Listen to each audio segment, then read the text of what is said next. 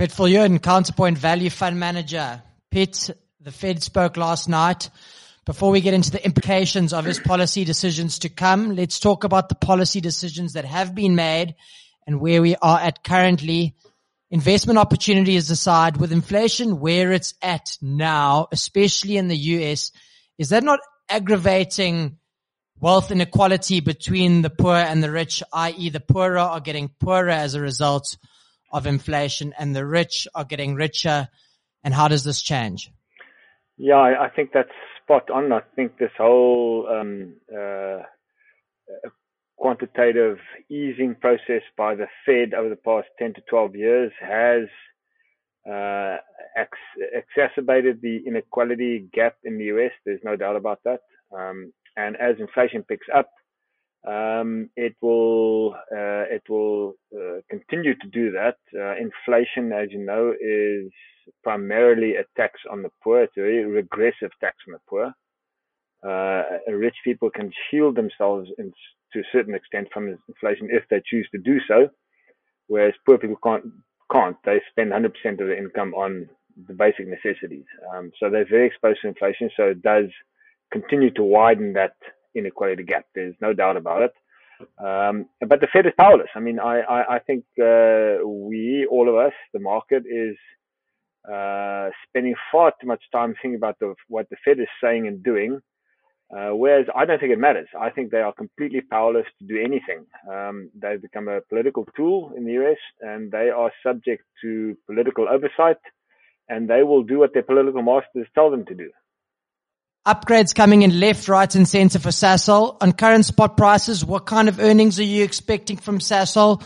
And in terms of valuation, is it demanding or not at the current share price? I've seen some estimates where people are penciling in like 70 or 80 rand earnings uh, this year, uh, probably lower next year.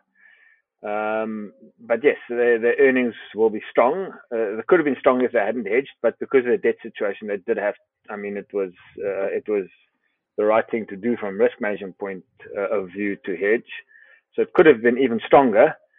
Uh, but yeah, I, I, think the valuation is undemanding. I think oil companies globally and Sasol specifically, oil and chemical companies, um, uh, have the wind in their sails at the moment. Uh, the oil price is not going down soon, anytime soon. Um, I think our friends in the ES, in ESG circles will make sure that um, there isn't enough oil to keep us nice and warm in winter and keep uh, the farmers supplied with fertilizer at reasonable prices. So I think we're going to see higher oil prices for longer. Sibanye came out earlier this week saying that the deal um, with regards to the nickel and copper mine acquisition in Brazil was terminated. The sellers, Appian Advisory, came out and said that the geotechnical event that Sibanye is referring to is not material. Do you think this is just a case of Neal Froneman getting cold feet on the purchase price or potentially having spotted another better quality asset? Yeah, you can speculate about that, or they're just negotiating. It's just part of the negotiation negotiations process. So uh, you know, I don't know. I'm not I'm not in the boardroom there. I'm not privy to any information there. Um, but I, I, do know that mines are susceptible to to geological faults and breakdowns as a result of those uh, things manifesting. Uh, man, mining is a risky business. Uh, anybody who buys a mine uh, has to know that these things happen from time to time. Uh, but I think that's more than fully reflected in most mining companies' valuations at this point. Lastly, Piet PPC, there's been a lot of insider selling. Firstly, the CEO sold half his stake for 25 million and then Value Capital Partners sold 3.1% of the business for 230 million. What is this telling you? Well, um, it, it, obviously tell tell well, it could be one of two things. Number one is those guys made a lot of money because they came in at quite low prices initially.